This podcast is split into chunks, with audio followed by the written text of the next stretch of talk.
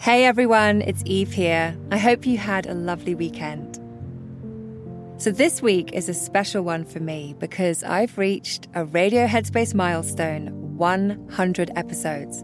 I honestly can't believe it. And if I'm being honest, when I was initially asked to work on the show, it made me a little nervous. It's a lot of work, and I've never done anything like it.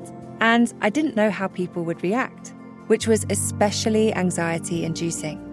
I think it's very natural to want people to enjoy what you make, and those thoughts can really take over if you let them. But the interesting thing was that the more I focused on being with each episode, the less I got caught up in thinking about what would happen. Because whatever happened once the episode was out was outside of my control. But what I could control was my creative process. I could choose where I wrote the experiences I wanted to share, and to write about things that really moved me. And I am not saying that it was always fun, because it was really hard. But believe me when I say it, I grew a lot as a person when writing this show. So, if you're thinking about starting a project but are afraid of either the quality of the outcome or how it's received, I say just pour that energy into the actual process of creation. And whatever happens, happens, but nobody can take that enjoyment and the love of the process away from you.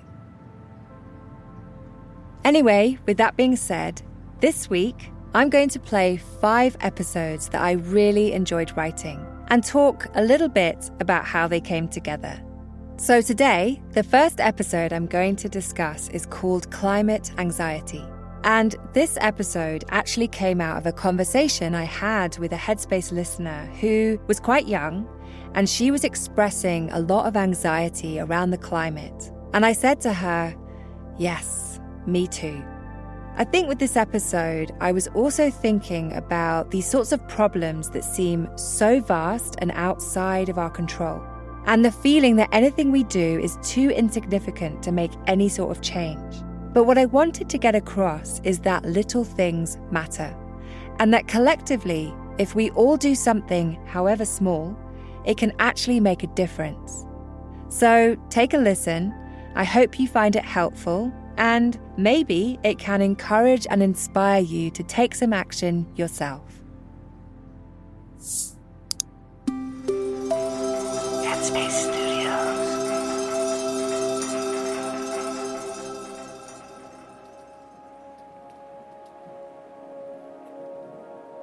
Hi, and welcome to Radio Headspace. So, I was listening to a podcast over the weekend about the cost of not listening. And in this case, it was in relation to climate change. And I was reminded of a question that I was asked by a young Headspace member a few months ago. So the question goes I wanted to ask about climate anxiety and what can we do to help with feeling stressed around climate change?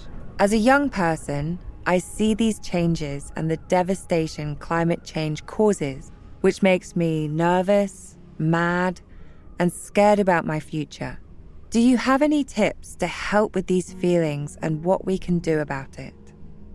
What struck me most about this question was how much I related to her concerns and I know many others do as well.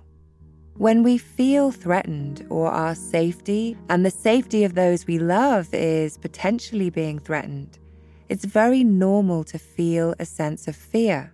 It's very normal to experience stress and anxiety.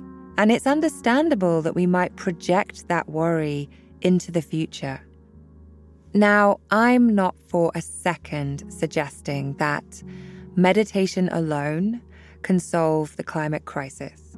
But if you think about what we are cultivating when we practice meditation and mindfulness, qualities like kindness, deep listening, patience, generosity, you can see how these can be used in a really skillful and productive way.